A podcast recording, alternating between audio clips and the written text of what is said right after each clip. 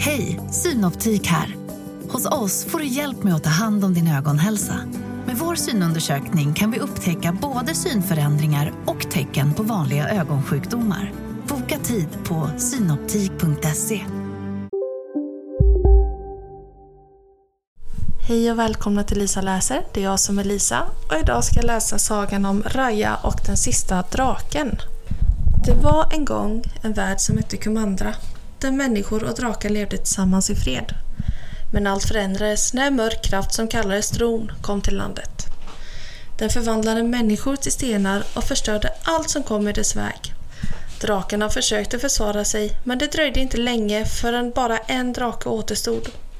Enligt legenden hade den sista draken fyllt en kristall med magi och lyckats blåsa bort Tron.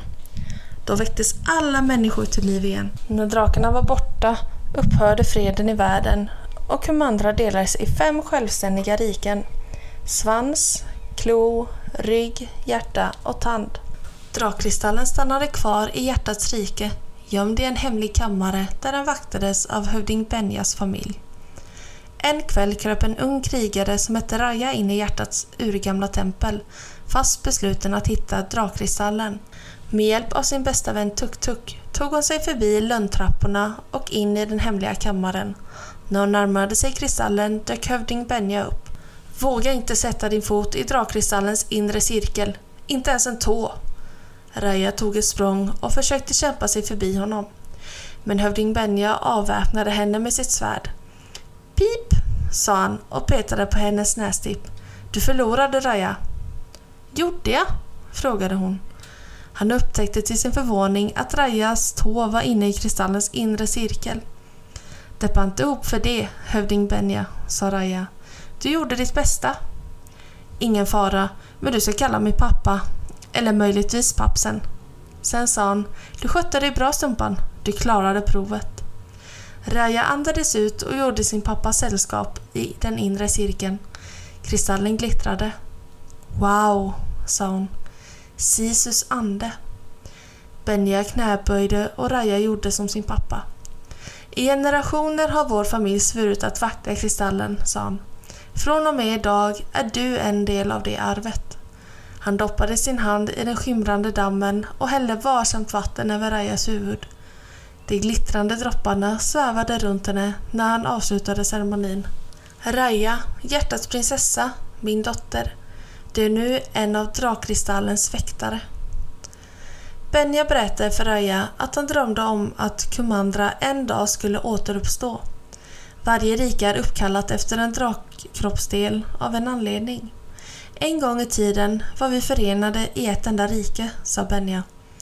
Första steget mot försoning var att bjuda in de andra stammarna på middag. När de hade samlats välkomnade Benja dem. De andra ledarna undrade misstänksamt vad hans avsikter var. Raja såg på dem och försökte komma på ett sätt att hjälpa sin far. Hon fick syn på en jämnårig flicka och sa Vem är hungrig? Ingen rörde sig i fläcken. Men efter en stund sneglade den andra flickan på sin mamma och när hon nickade tog flickan ett steg mot Raja. Jag heter Namari, sa Tans prinsessa. Är det Sisu? Frågade Raja när hon fick syn på Namaris halsband.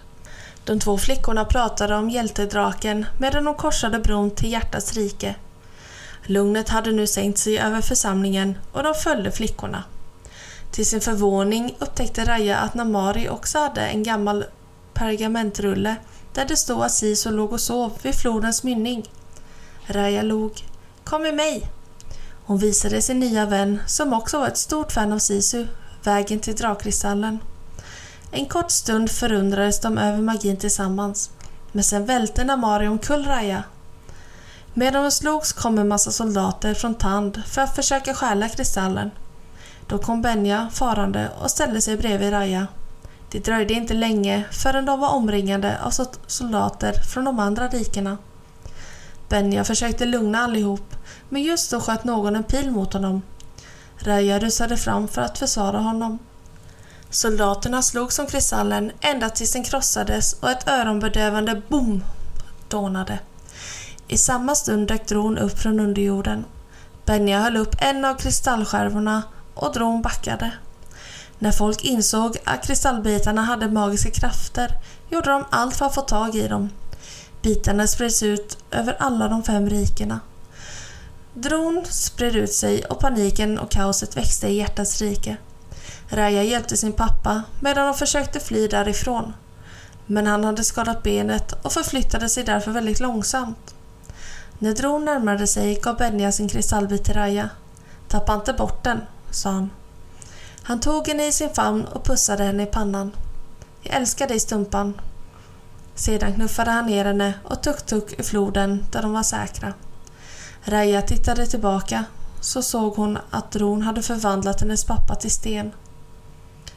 Åren gick och Raja ägnade all sin tid åt att söka efter Sisu i världens alla floder. Hon hoppades att draken ännu en gång skulle kunna blåsa bort ron och väcka hennes pappa till liv igen. Med Tuk-Tuk och pappans svärd i handen kom hon slutligen fram till sista floden av alla.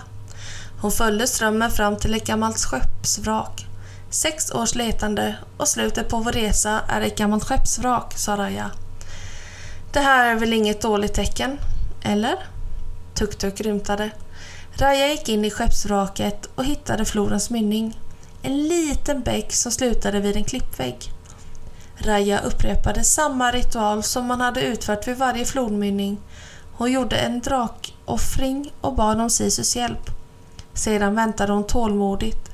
Men den här gången hände det något annorlunda.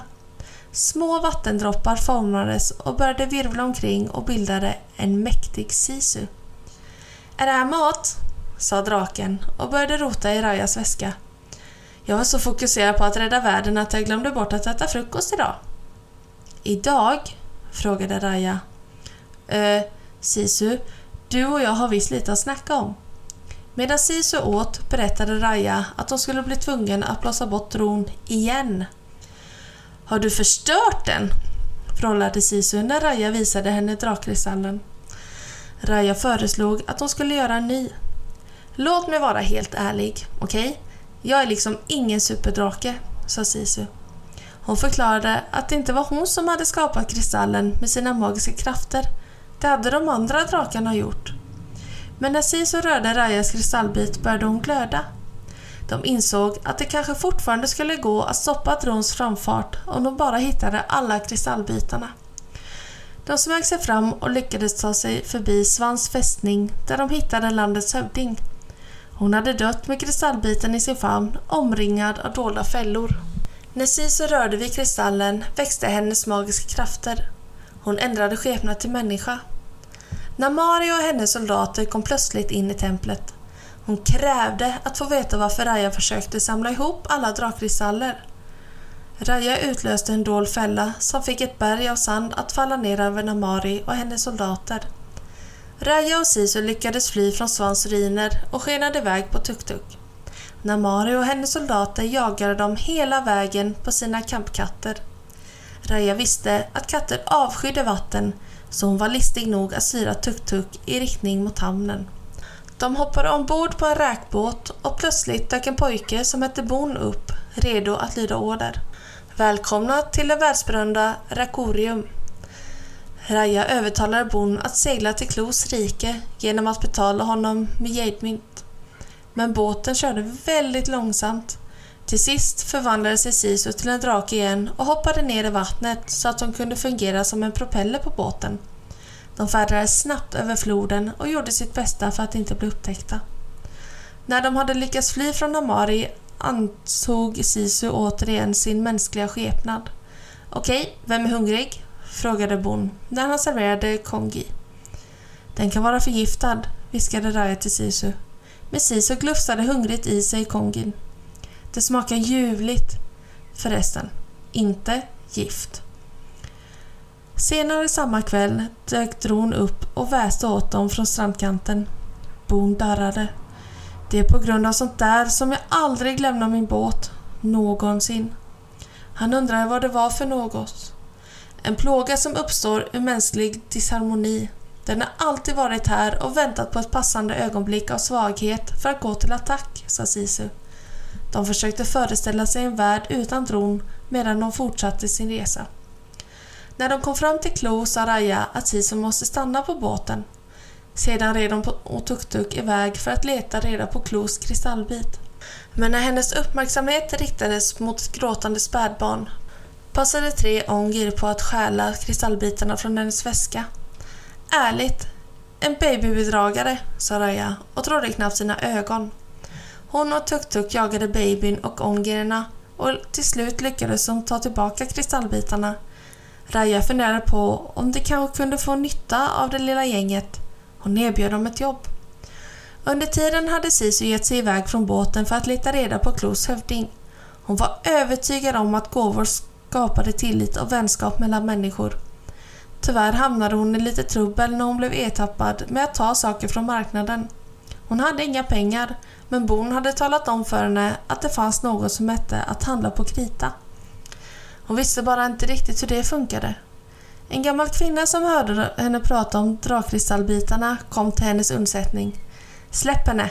skrek hon till försäljarna och sedan tittade på Sisu. Kom vännen, du ska inte vara rädd. Den gamla kvinnan ledde Sisu utanför stadens murar.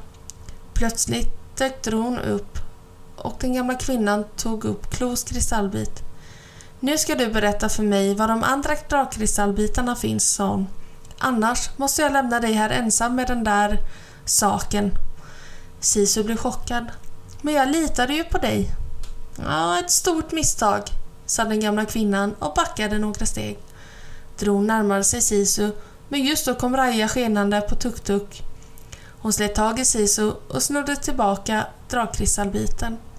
När Sisu rörde vid kristallbiten växte hennes magiska krafter ännu mer. Nu kunde hon skapa dimma. Det skrämde Dron och i skydd av den tjocka dimman kunde Raja, Sisu och Tuk-Tuk fly därifrån. Tack för de nya kunderna, sa Bon till Raja och Sisu när de red ombord på båten på Tuk-Tuk. Just det, jag råkade visst lova att de skulle få äta hur mycket kongi de bara ville, sa Raja när hon hade förklarat hur det lilla gänget hade hjälpt dem i Klos rike. Och nu lär vi inte bli av med dem i första taget, sa Bon. Onger har nämligen nio magar. I Tans rike hade Namari återvänt till sin mamma, hövding Virana, för att berätta om Rajas jakt efter drakkristallbitarna. Namari ville ha den kungliga arméns hjälp med att fånga Raja så att de kunde samla ihop kristallbitarna istället för Raja. Hon visste att Tand höll på att bli för trångt och de måste utvidga sina landsgränser. Om vi hade alla kristallbitarna skulle vi kunna göra det på ett säkert sätt, förklarade hon. Det är det enda vi kan göra för att säkra Tans framtid. Virana låg stolt mot sin dotter. Namari, du har växt upp till den sanna ledare som jag uppfostrat dig till. Medan de åkte ifrån Klos rike passade Raja på att prata med Sisu om främlingar. Världen ligger i spillror. Du kan inte lita på någon. Eller så ligger världen i spillror just för att du inte litar på någon, sa Sisu. Du låter precis som min pappa, sa Raja. När de kom fram till Ryggs rike skyndade sig Sisu till stadsporten med en rykande skål soppa. Hon tänkte minsann visa Raja att människor inte var onda. Raja vädjade till henne att stanna, men Sisu klampade in genom stadsporten där de blev tillfångatagna i en fälla och tappade bort medvetandet. När Sisu och Raja vaknade till befann de sig i en hydda. De hängde bakbundna i en tand från en död forntidsjätte. Plötsligt öppnades dörren och en läskig krigare uppenbarade sig. Han presenterade sig som Tång. Ni måste vara dumma som spån om ni tror att ni ska kunna stjäla Ryggs drakkristall. Men några sekunder senare dundrade Tuk-Tuk in genom dörren och till Tångs hydda. Bon, babyn och Ångrena band krigaren. Bon knöt upp Sisus och Rajas rep och sa Tandi här. när Mari stod utanför stadsporten med en armé bakom sig. Hon befallde Raja att komma ut. Raja kikade ut genom fönstret och såg att rygg var helt tomt. Hon tittade på Tång. Du är helt ensam här. Mitt folk slogs mot Ron med stor kämpaglöd, men förlorade, sa han. Raja bestämde sig för att lita på Tång och berättade om sin plan. Han skulle distrahera Namari och soldaterna om Tong hjälpte hennes vänner att fly. Tong gick med på planen så släppte honom fri. Utanför stadens port väntade Namari otåligt. Hon vände sig till sina soldater. Räck ut dem! De började tända på sina brinnande pilar, men i samma stund öppnades porten. Hejsan svejsan prinsessan! Tänk att du också är här, sa Raya. Namari knäckte sina knogar. Du och drakkristallbitarna följer med mig. Raja lyfte svärdet och började fäktas med Namari.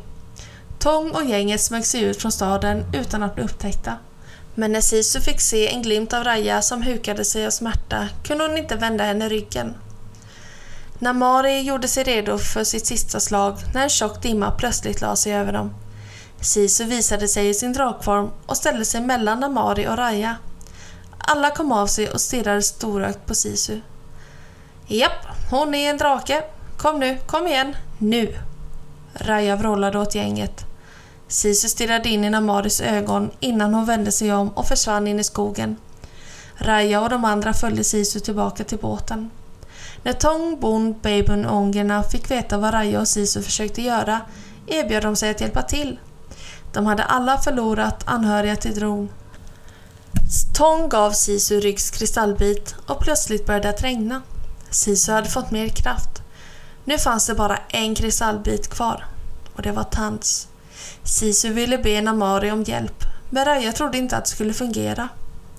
Sisu slet tag i Raja och tog ett språng upp mot himlen. De sprang mot regndropparna mot hjärtats rike.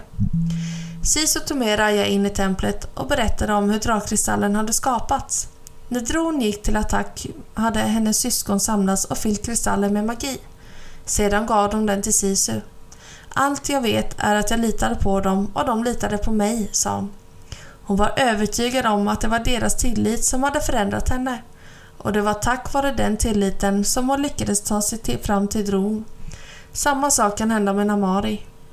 Raja var inte övertygad. Hon skulle nog aldrig kunnat lita på Namari igen. Men om du ändå kunde skulle du kanske kunna väcka din pappa till liv igen och kanske hans dröm. Kumandra, sa Sisu. Sisu jublade när Raja gick med på att ge det en chans. Hon sa att det skulle behöva en bra present och att Raja visste exakt vad det skulle kunna vara. Draksmycket som Namari hade gett henne när de var små. När Namari kom tillbaka till Tand berättade hon för Virana om Sisu. Hon kan reparera det vi förstörde, sa hon hoppfullt. Hon kan väcka alla. Men Virana delade inte Namaris entusiasm. Hon fruktade att när alla människor vaknade till liv skulle de försöka hämnas på Tand om inte Tand hade draken och kristallbitarna. Namari visste att Raja inte skulle lämna Sisu, men Virana tyckte inte att de skulle ge Raja något val. Ditt uppdrag slutar här, sa hon till sin dotter och visade henne ut. På gränsen till Tand stod Raja. Sisu och de andra väntade medan babyn och ongirna smög sig in på ön utan att bli upptäckta. Det udda gänget kröp genom palatset på ett viktigt uppdrag. Efter ett snabbt stopp i köket för att slänga i sig lite mat hittade de fönstret de hade letat efter. Ångrarna gav Namari gåvan de hade med sig. När babyn och ångrarna kom tillbaka samlades allihop runt lägerbålet. Tång och Bon tjafsade om en gryta som stod och bubblade. Den är för stark, sa Tång. Åh nej, det är för mycket bambu, sa Bon. Raja tog fram ett pannsocker från sin väska och satte sig mellan dem. Får jag lov? Hon strödde lite över grytan precis som hennes pappa hade lärt henne. Soppan blev väldigt god. Ta det lugnt Noj, sa Tong och lyfte upp babyn och försökte ta med soppa i sin skål. Det är hennes namn, sa han. Alla stirrade frågande på honom. Det står skrivet på hennes krage. Plötsligt lystes natthimlen upp av fyrverkerier och Sisu frågade vad ska det betyda? Nu händer det, sa Raja. Hon vände sig mot Sisu. Men innan vi har fått kristallbiten och vet med säkerhet att Namari är på vår sida måste du lova att hålla dig gömd. Sisu nickade. Efter en liten stund gick Raja iväg för att träffa Namari vid strandkanten. Jag kan se att du fick våran gåva, sa Raja och tittade på smycket. Jag trodde aldrig att jag skulle få tillbaka det igen, sa Namari och log. Raja tittade på medan Amari placerade kristallbiten på marken. Hon stirrade på den och i samma stund steg Sisu fram. Den sista biten, sa Sisu. Det hördes ett klick. Namari lyfte upp sitt armborst. Jag tar med mig Sisu och kristallbiten nu, sa Namari. Resten av gänget steg ut från skogen och Raja sa åt Sisu att backa. Du vill bara ha en bättre värld. Det vill vi alla, sa Sisu. Jag litar på dig, Namari. När Raja såg att Namari tvekade såg hon sin chans. Raja drog sitt svärd för att försvara Sisu. Då avfyrades plötsligt armborstet. En pil strök genom luften och träffade Sisu. Draken föll ner i floden och försvann under vattnet. Den chockade Namari, släppte armborstet och slet tag i kristallbiten och sprang därifrån. Sisu! skrek Raja och sprang ut mot draken. Plötsligt torkade hela floden ut. Nu när den sista draken är borta verkar det som att vattnet också försvinner, sa Tong. Då finns det ingenting kvar som stoppar dron. Överallt längs den uttorkade flodbädden dök flockar av dron upp. Gänget började leta efter Raja, men de hittade inget annat än det tomma svärdsfodralet och de tre drakkristallbitarna. Med svärdet i ena handen och en kristallbit i den andra stegade Raja in i Tand. Kaos utbröt överallt där dron gick till attack. Men Raja var som förblindad. Raseriet pulserade genom hennes ådror när hon letade efter Namari. När hon steg in i tronsalen fick hon syn på Namari som stod bredvid sin mamma, som var förstenad. Namari! vrålade Raja. Nu avslutar vi det här Binturil, sa Namari och lyfte sitt vapen. De vassa ljuden av svärdklingor ekade i salen där de började fäktas. Jag ville aldrig att det skulle bli så här, sa Mari när Raja hade skaffat sig ett övertag. Det spelar ingen roll om du tror mig eller inte. Sisu trodde på mig, men du trodde inte på henne. Det är därför vi är här nu. Raja tvekade. Gör vad du vill, sa Namari. Men detta är lika mycket ditt fel som mitt. Raja insåg att hennes raseri hade gjort henne blind för allt som hände runt omkring henne. Nu fick hon syn på sina vänner som kämpade för att rädda människorna i Tand. Hon tänkte snabbt medan hon sprang dit för att hjälpa dem. Tong, Bon och de andra tog sig in i Tand och med hjälp av kristallbitarna lyckades de hålla sig undan Dron samtidigt som de hjälpte folk att fly. Namari sprang också dit för att hjälpa dem. Hon såg till att Tuk-Tuk och Bon kunde ta sig fram på ett säkert sätt. En jordbävning fick klippor att börja falla omkring dem och plötsligt var de omringade av Dron. När Tong fick syn på Namari ville han hämnas för det hon hade gjort mot Sisu. Men plötsligt gick något upp för Aya. Det handlar om tillit, sa hon till sina vänner när hon tänkte på Sisus ord. Vi måste kämpa sida vid sida. Hon kom ihåg sin pappas mantra om att ta första steget, så hon gav Namari sin kristallbit innan hon tog ett steg tillbaka. En dron svischade förbi Raja och förvandlade henne till sten. Bon, Tong och de andra följde Rajas exempel och gav sina kristallbitar till, till Namari. En efter en förvandlades de till sten av dron. Namari stod kvar med sina kristallbitar, alldeles chockad. Hon såg Rajas förstenade ansiktsuttryck och trots att hon såg en flyttväg i horisonten visste hon vad hon måste göra. Hon samlade alla kristallbitarna och la sin hand på Rajas axel. En dron svävade förbi henne och hon förvandlades till sten. Kristallbitarnas magi slocknade. Men sedan skymtade ett svagt pulserande ljus som långsamt växte i styrka. Tills BOOM! En cirkel av ljus slungades iväg och dron försvann. Små regndroppar började falla och smälte stenfasaderna som täckte människorna och de väcktes till liv igen. Vännerna jublade av lycka. Borta i flodbanken forsade vattnet återigen fram. Ett glödande ljus skimrade allt starkare ända tills drakar började dyka upp från vattendjupet. Sisu var den sista som kom upp och hon sprang över himlavalvet på regndropparna, så lycklig över att få träffa sina syskon igen. Raja, sa Sisu när hon hade landat bredvid henne. Jag är så hungrig. De båda vännerna skrattade och kramade varandra hårt. Raja och Tuk-Tuk följde floden tills de var framme vid bron till Hjärtats rike. De ville leta reda på Rajas pappa. Benja låg med tårfyllda ögon när de fick syn på Raja som kom springande emot honom. De omfamnade varandra, så lyckliga över att vara återförenade. Raja presenterade Sisu och sina andra nyfunna vänner. Pappa, välkommen till Kumandra, sa Raja.